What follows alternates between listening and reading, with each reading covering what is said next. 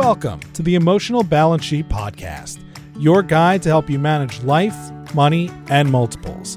Each episode, host Paul Fenner, Tama Capital's president and founder, and the proud parent of four amazing children, including one set of triplets, will provide insights on successfully sustaining an active lifestyle, career, and family through comprehensive wealth management strategies, financial education, and lifestyle planning specific to parents raising twins, triplets, and more. Learn more, subscribe to the show, or connect with Paul at tamacapital.com. This podcast is for informational purposes only and should not be relied upon for investment decisions. Clients of TAMA may retain positions in the securities discussed in this podcast.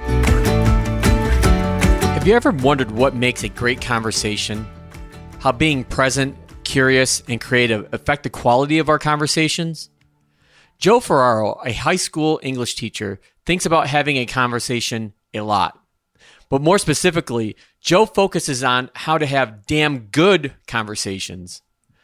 During our damn good conversation, Joe talks about his journey from being a high school teacher to launching the 1% Better, Better podcast over four years ago. An event that has now helped him launch a new business where he helps people do just that have better conversations now and every single time. Joe stresses that you need to be curious and present with the person or people you are speaking with to have great conversations, an area that I tend to struggle with with my own family. But in our daily lives, Joe also points out that asking better questions naturally leads to better conversations. Please enjoy my conversation with Joe Ferraro. So, Joe, welcome to the Emotional Balance Sheet podcast. I am exceptionally excited to have this conversation because conversations are what you do. And so, I think the, the best place to start is to have you kind of talk to our audience about your background because what, what I'm really fascinated, fascinated with is you're a teacher and now you've launched this podcast that you've been doing now successfully for over four years. So, I think that's probably the, the best area for us to start.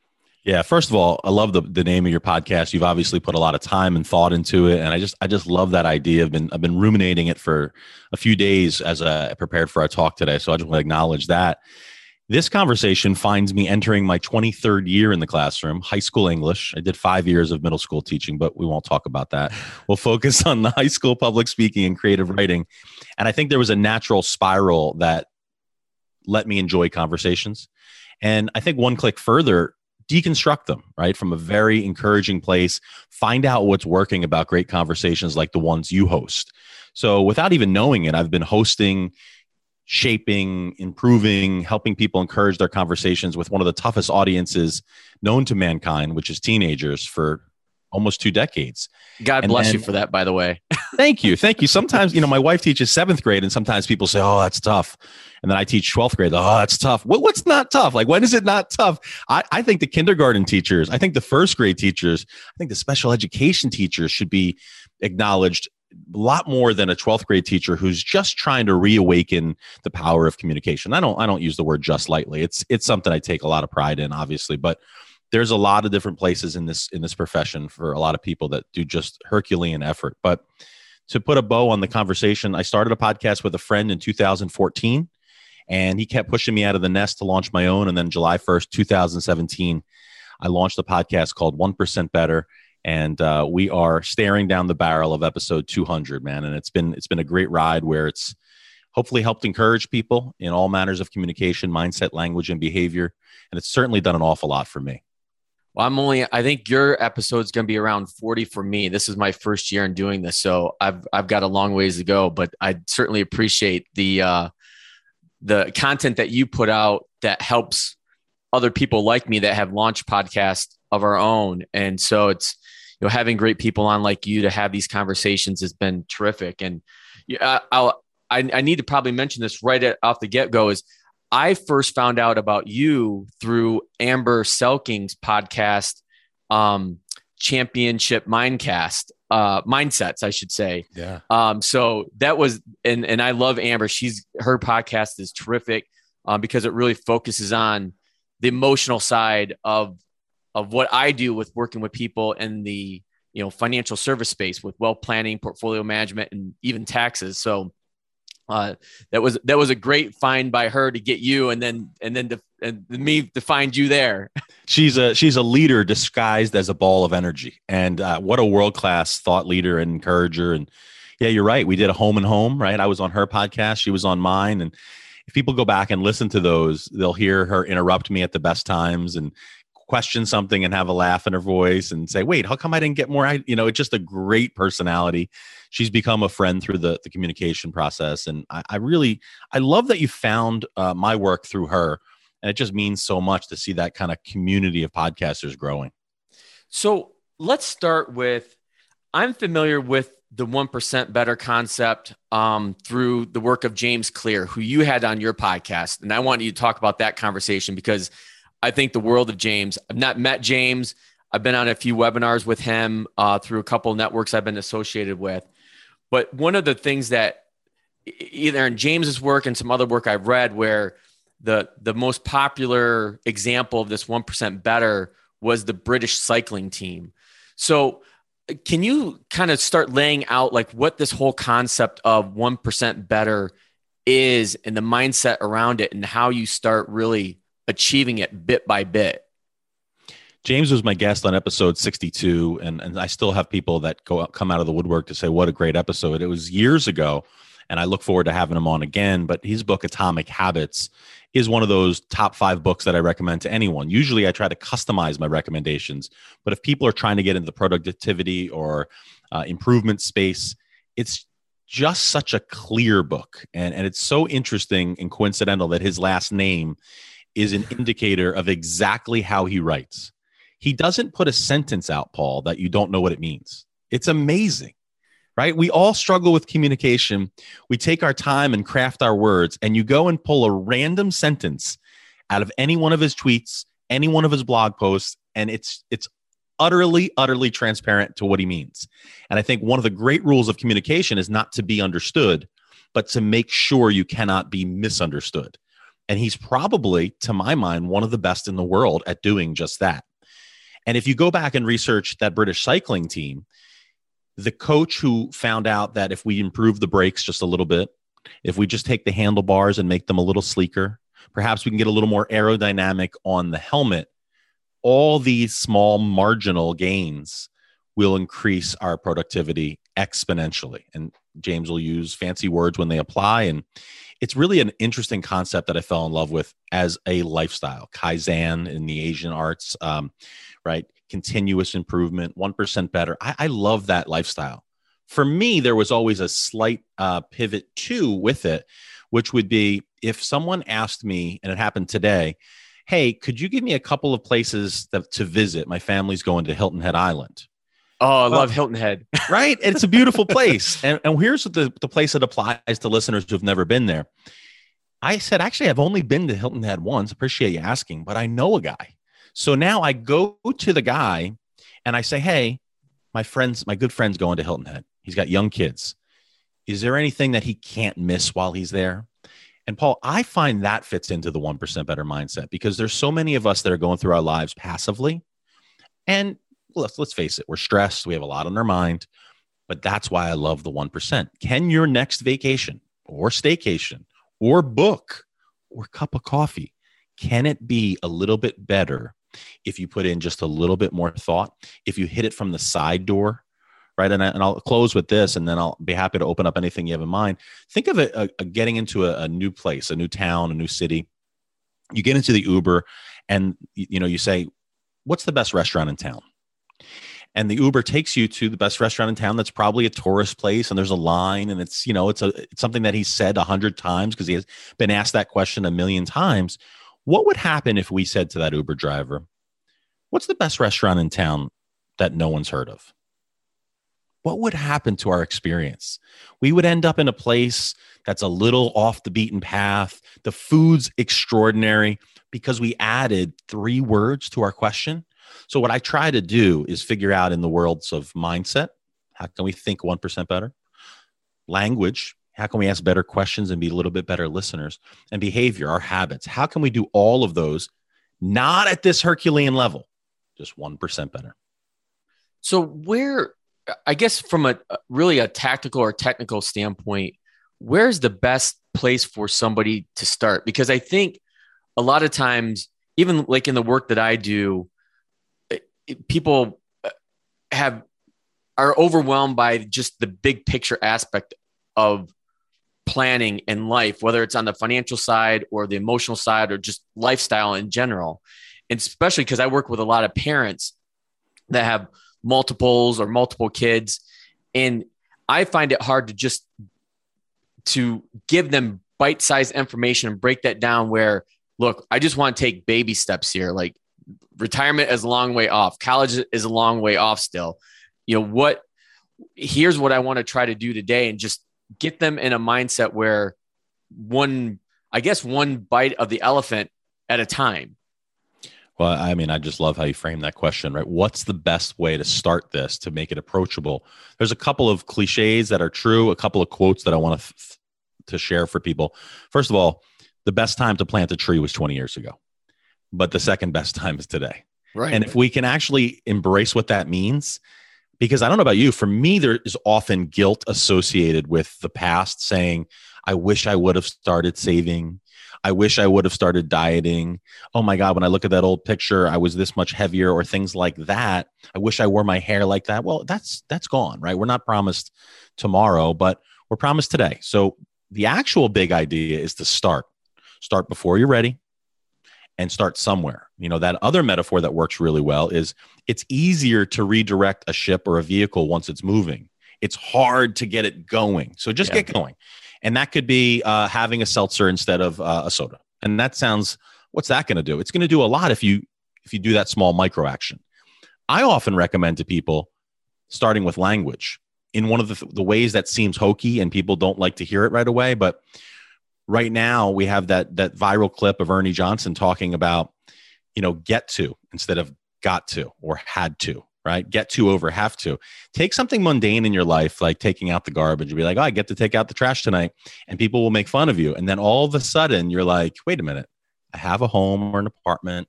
I have trash that, you know, and it gets a little bit in your head at first and you start reprogramming. So sometimes word choice can mean a lot. But for some people, it's micro actions. You know, I, will I'll give an example from fitness. People continue to break out the research of how helpful walks are, but walks don't burn the calories at the rate where you're just dying on the treadmill.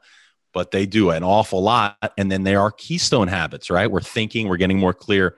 So I think for people that when they even overthinking the idea of where to start is beginning somewhere that feels easy. Tim Ferriss says, What would it look like if it was easy? Think of the easiest change you can make in your life. Start it today and then redirect at any point. I think that's a, a framework that could be useful for people. So I think what, what you're kind of diving into there is a lot of work that's been done by one of my favorite researchers of all time, Carol Dweck. Not sure if you're familiar Mindset, with Carol. Sure. Yeah. Mindset shift, like this whole growth versus uh, fixed mindset.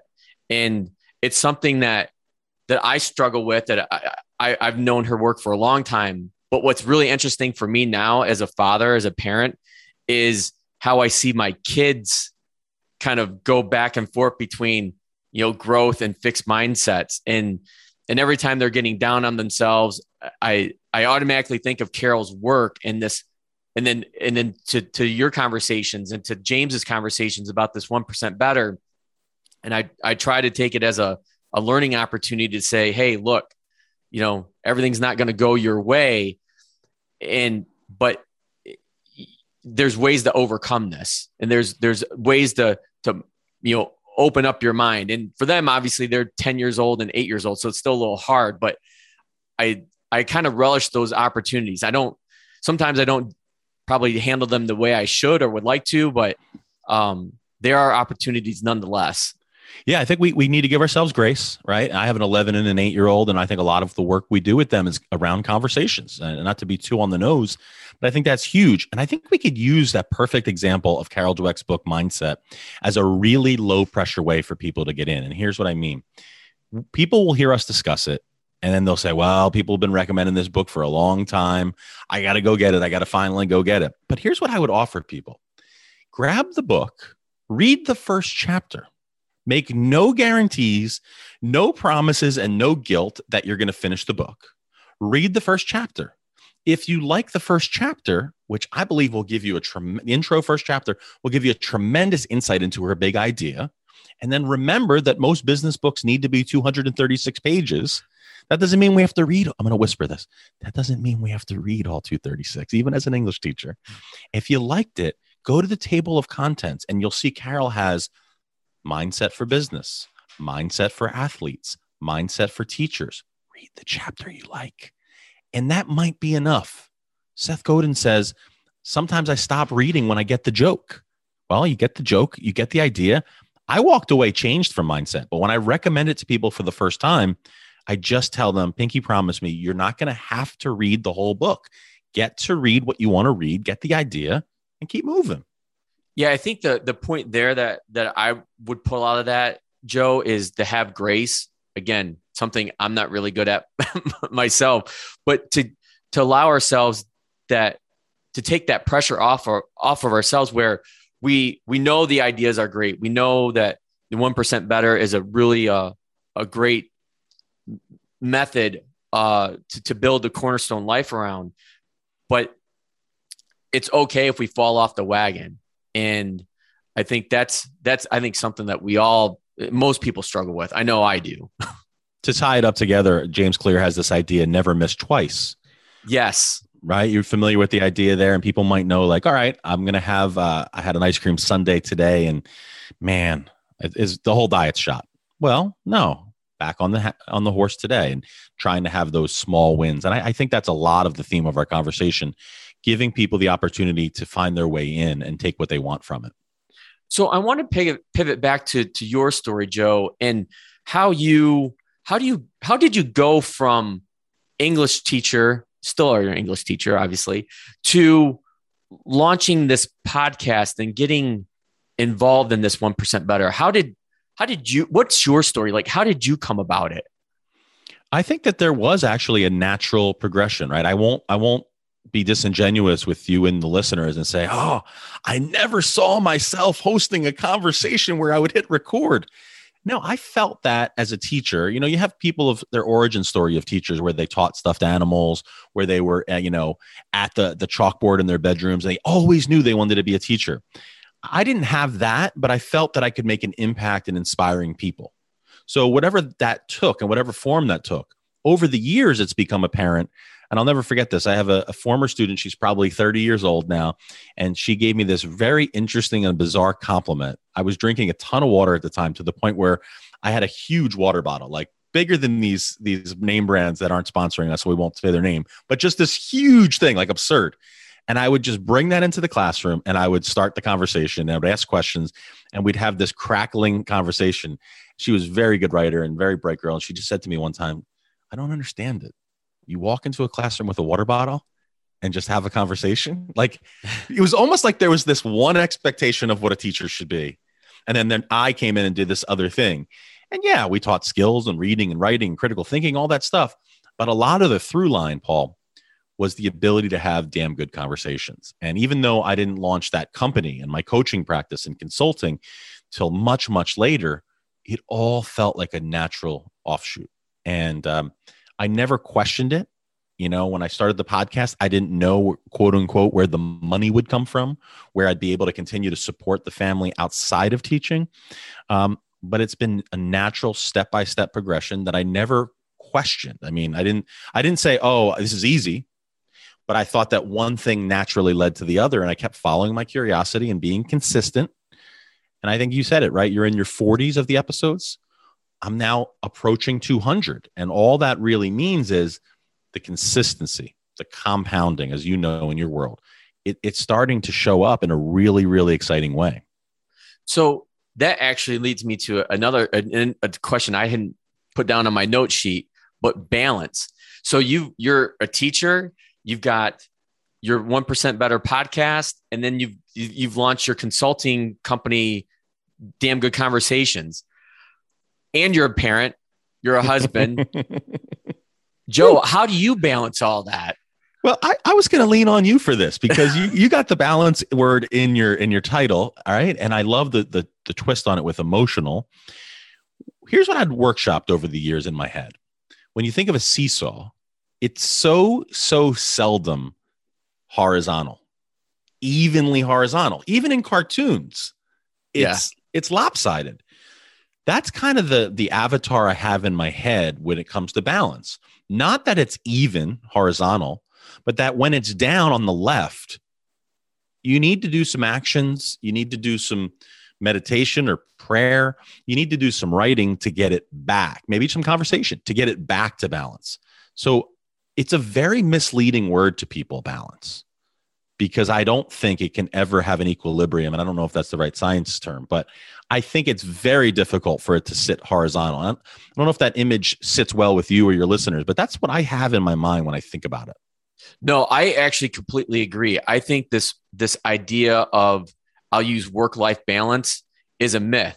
Because going back, I love your analogy of the seesaw because there's going to be times in your life where work is taking priority, even though you love your family and want to take care of your family. That work is you know taking priority, and then there's other times that your family is going to be taking priority. So to your point, you're never just at you know even keel, equilibrium, if you will. There's always going to be you know points in your life where one you know one's taking priority over the other. And I tell people one of the things I actually learned from somebody else um, years ago when it came to putting together you know wealth management plan or or lifestyle goals or financial goals, whatever they may be, is that you can put them together and they're all great. And there's things that you're you're striving toward, and maybe you're focused on the processes but then something happens. And I always use the example with me. Something happened with me. My wife and I had a set of triplets.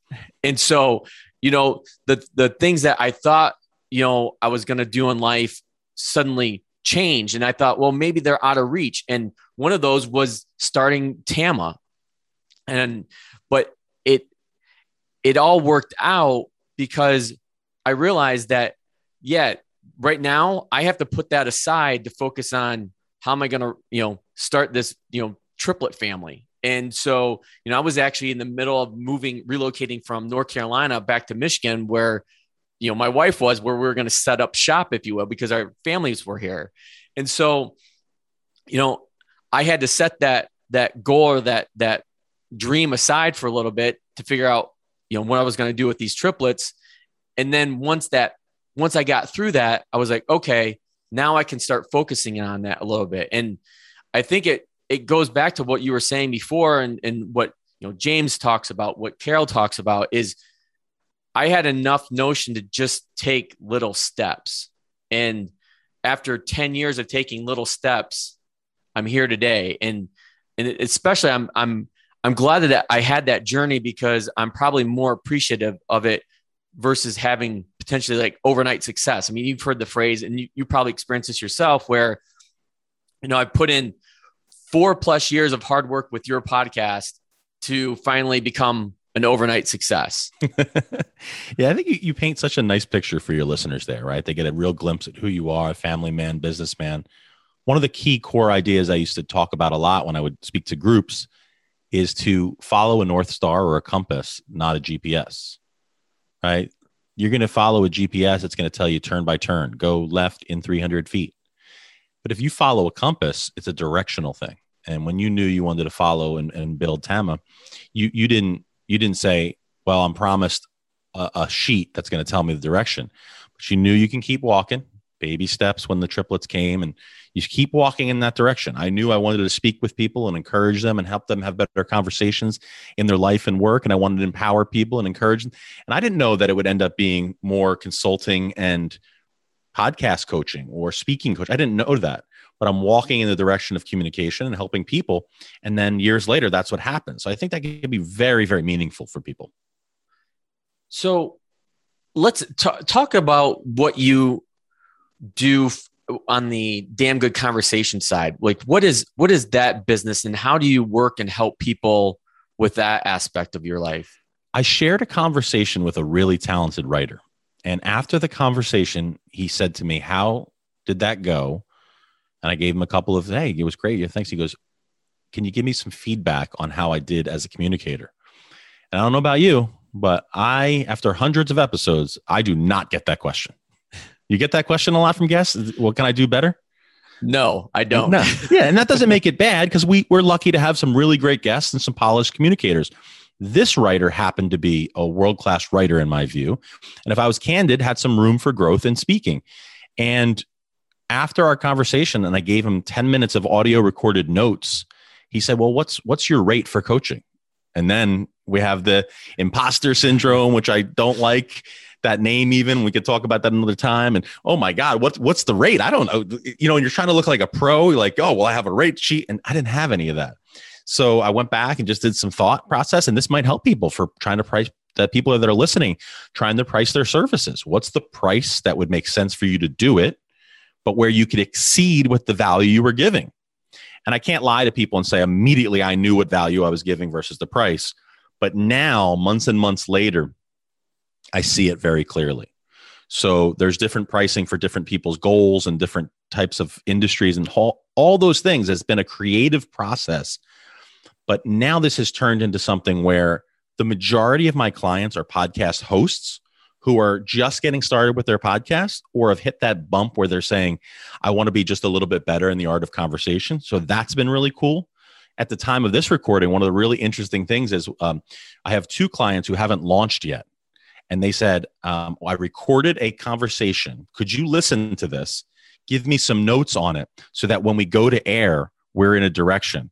And I got to tell you, not only do I take that very seriously, I take that as like a, it's just such a, it's a treat, right? It's work, but it doesn't feel like work, which I think for people can be a great North Star. And uh, I have a, a mentor with a great Canadian accent, and he says, when he's helping me, he says, Joe, I'm going to save you years of frustration. years, you hear me? And I'm like, but isn't it just days? Years. Okay, great. So now I take that and I think if I was starting a podcast today, wouldn't it be helpful to have learned from mistakes of someone else? And I've made all the mistakes and I've made some successful choices. So those are are are some of the beautiful aspects of the work that I've been doing. And it's it's like it's not easy but it's simple and it feels like it's it's not work and i think that's a great place for me to be and it's ironic that you bring that up because when i'm talking with families about what they want to do post career is to think about and, and start having these conversations either with yourself or with your spouse or partner who, whomever about what what do you want to do in this next chapter of your life that does that doesn't feel like work, but yet, you know, you're getting some kind of compensation for it. It's, it's a, I call it hybrid retirement planning because it can, it can definitely, um, lengthen the amount of time or shorten the amount of time that you you have in your current career because you're going to have a, a, a much longer uh, retirement runway. And so that's where people, I don't, I, I find don't want to put the cart before the horse and it's an uncomfortable conversation or thoughts to have because they're in the daily grind of doing what they're doing and most probably don't like it but they don't give themselves enough time to think about what else I can do. You bring up such an interesting point that I've been noodling on, right? So I, this is all rough draft thinking, but I bet it can help people. I have a, a friend who made this clear in my head. Um, I think everyone's creative. I believe that. And I think everyone's curious. But this thought that I have been thinking in my head is I wonder if people are too busy or too stressed to activate those two C's, the curiosity and the creativity. Uh, an example that came to mind was I had this really big speaking engagement and I had mentioned it to only a few people ahead of time. And one of my friends, who I notoriously think is both simultaneously thoughtful creative and curious and also stressed. And I I texted her and I said, This is what I'm doing. And she has yet to text back, How did it go? Now, I'm not judging. I really am not because of what I said before. I believe she's stressed and overworked and has a family and she's doing a lot of things. But I think the larger point here is she clearly wants to know how it went, but she's too busy, too stressed to do it. So I think, how does that apply to your listener? Well, I think we can we can see right away. But another layer, another click deeper is don't decide today that it's not possible to get paid to be a speaking coach. Don't decide today that you can't sell your work on a website. I think we kill ourselves before we get started, right? I have one of the podcasts that I do a solo episode where it says how to become a food critic and why you should care. And I won't take the airtime up to describe it, but there was a time in my life where I decided I think it'd be cool to be a food writer. And I was able to get mildly successful at it by following a couple of core principles. And I don't say that to brag, I say that for people. If you're listening to this podcast, there's definitely some kind of creative dream inside of you. And even though this might not be the right season of your life to access it, write it down, give yourself five minutes a day to work towards it. And it, I can't be any different than the financial work you do, Paul. It's it'll grow, right? I don't know how many students I've impacted, how many students think fondly of me or don't there's seeds that you plant that will blossom someday somewhere and i think that's the same for for curiosity and creativity in people yeah i i think that's that's a really elegant way to put that joe because i i think i agree with you. People are curious.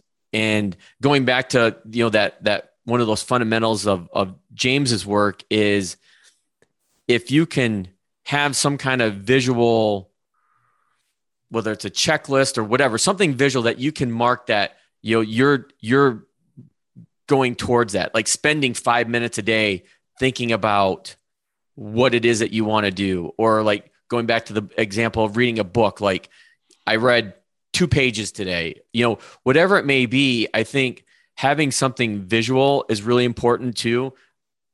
Although we're audio, like I'd lift up my my own checklist here. Oh, I like of, that. Of things that I started doing probably two years ago. And I, it was actually work by Gino um, Wickman, uh, Traction.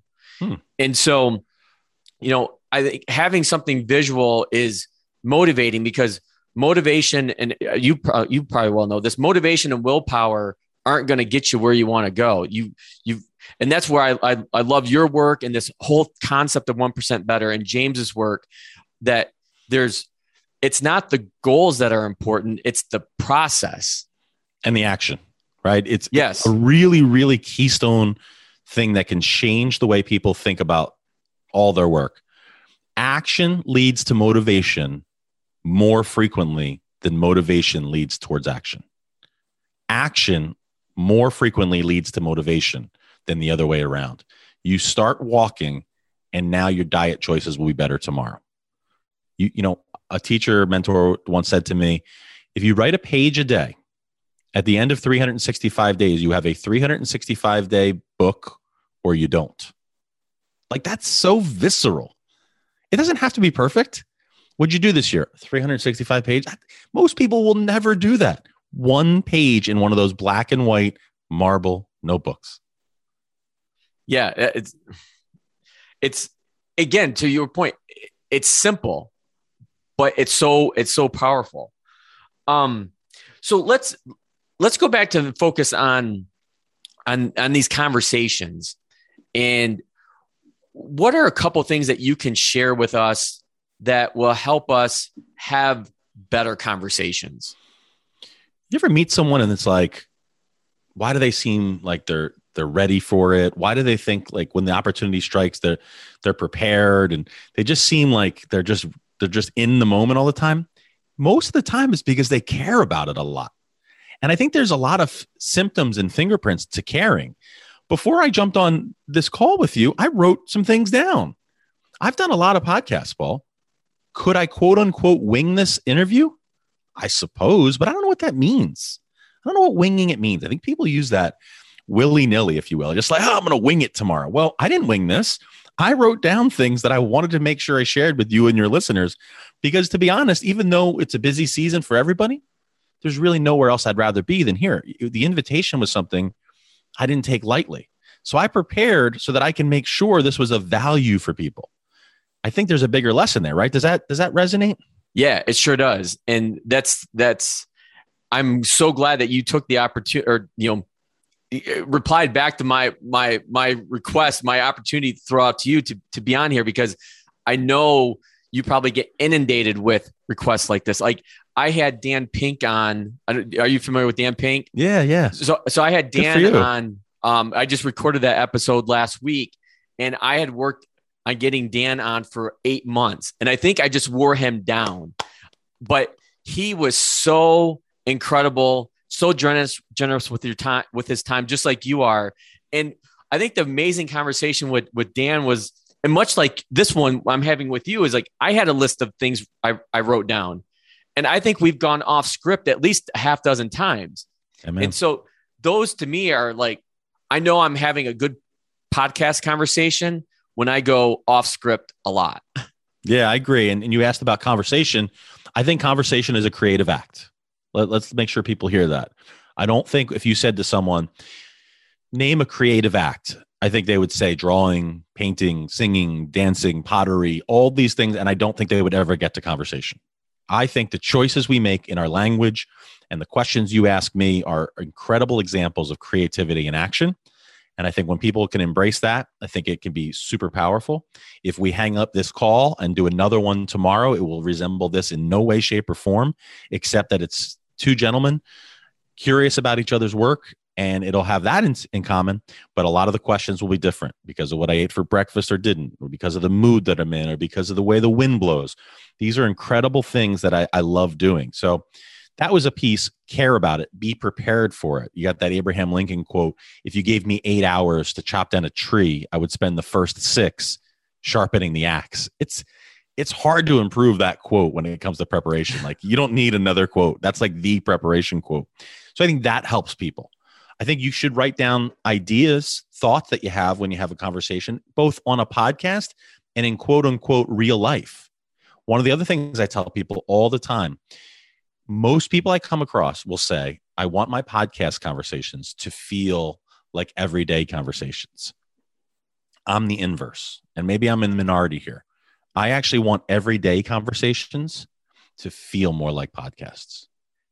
And I've come to believe that in my bones because there's something about this microphone and something about this headphones and looking into your eyes through this camera that locks me into a time and place. I'm not on my phone. I'm not worried about my kids reading a book or on the iPad. We're here.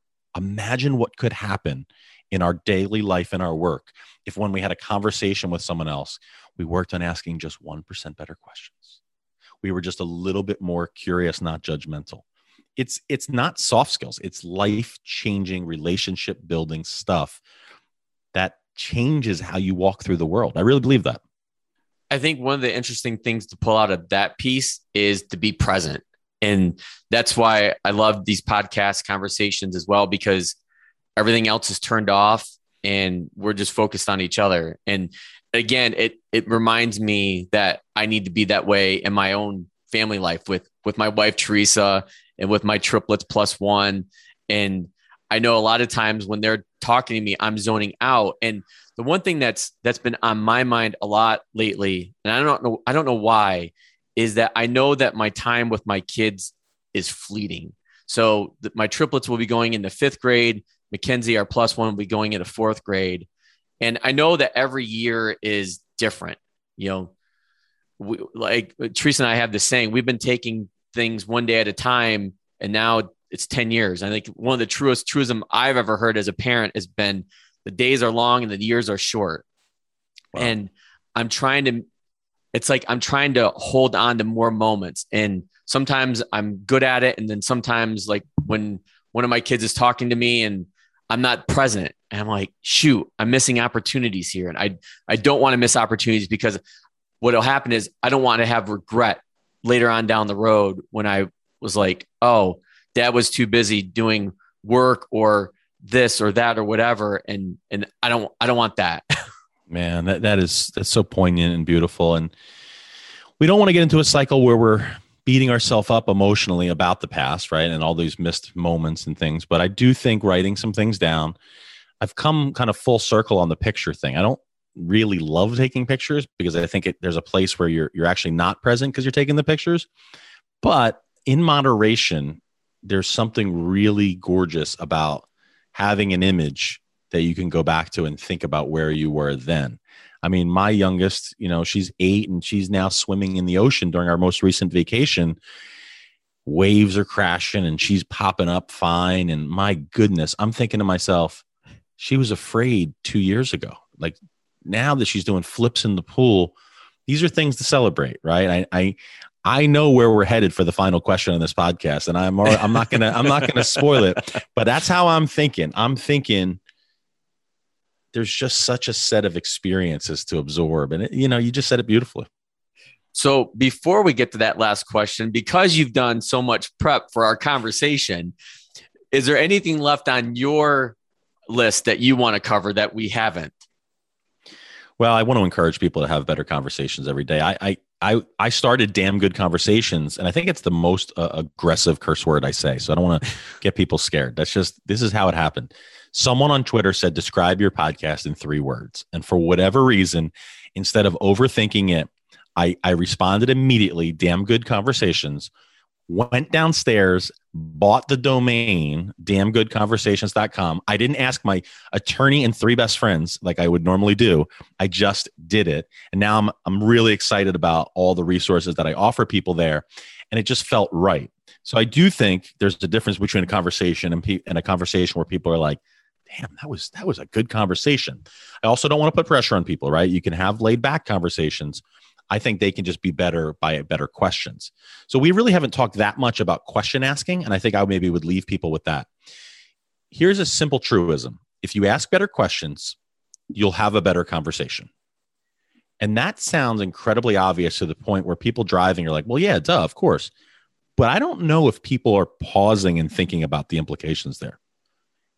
There was one study, and I'm still doing work on this, but one study said we have 27 conversations a day. So if we have 27 conversations a day, if we if we even accept that as a ballpark, can we imagine the exponential value we can extract from those conversations if each and every time we ask a better question? And it sounds like pressure, but it's not. I want to free people up. Practice it. Listen to Paul's podcast and say, all right, let me pause and see what I would have asked next. And then steal that template, right, for your own life. And let me go back and listen to 1% Better and see what Joe asks as a follow up question. And then you go into your meeting on Tuesday and you're like, oh, that was a question, but they end, they ended that question with the word right question mark. Well, that was making an assumption, huh? Well, we maybe we should just keep it open ended. This person did an either or question. Maybe we should just ask it normal. And just, I have tried to encourage people to turn kind of their life and work into a laboratory where it's fun where you're playing with conversation, where you're trying. I'm not talking about the question like if you were a kitchen appliance, what would you be and why? I'm thinking of, you know, a follow-up question to something that was said, something that shows you were listening. Um, and I, I, I love getting emails from people. Hey, I heard you on Paul's podcast, and I was wondering what you meant by, or could you say more about that concept of the follow? Whatever it is, those are the conversations that are life giving. They, they are so filling and I, that's what I would hope to encourage people to think about. Well, now it's that time for the closing question. so you you you prep for this, I know, but so my my closing question that I ask all of my guests um, is, what is the best thing about being a parent? Well, there's so many, and because I I did and I, I did prepare because I listened to your podcast and I knew that was coming, and I wanted to have a, an honest answer that was also valuable for people. I thought about that Asian proverb where they say, we get two lives, one to live and one to learn from. And by having children, we kind of meld those worlds and we get to actually pass on the, the lessons that we learned in our lives to them in real time. And you get to actually watch them experience things that we experienced and the joy that they have. And we wonder, was that what I felt? How are they experiencing that differently? And then the mistakes that we made, we try to save them the pain, but we know deep down they're going to go through some pain anyway. And we can't protect them from everything. But that idea, that notion that we get to live again, it sounds a little selfish and self serving, but we're humans on this journey, right? And I think to see it through a child's eyes, it's it's just an incredible thing. So when I think of that question, I think of you know, in a way, we're, we're doubling our lives, right? If we can double our lives and get more time and see the joy and see the happiness, I mean, there's very few things that are better than that. Well, I think as as always, that's an excellent way to wrap up uh, up this conversation. Joe, I can't thank you for being uh, thank you enough for being a guest on the Emotional Balance Sheet podcast, and uh, I know that this has been a damn good conversation. Thank you. I will be checking my. Uh, I'm going to take your checklist idea and check my emotional balance sheet. Paul, thank you for having me. Thank you for listening to this episode of the Emotional Balance Sheet Podcast. Please visit tamacapital.com to subscribe to this podcast or to connect with certified financial planner and registered investment advisor Paul Fenner of Tama Capital. And please join us again next time on the Emotional Balance Sheet Podcast.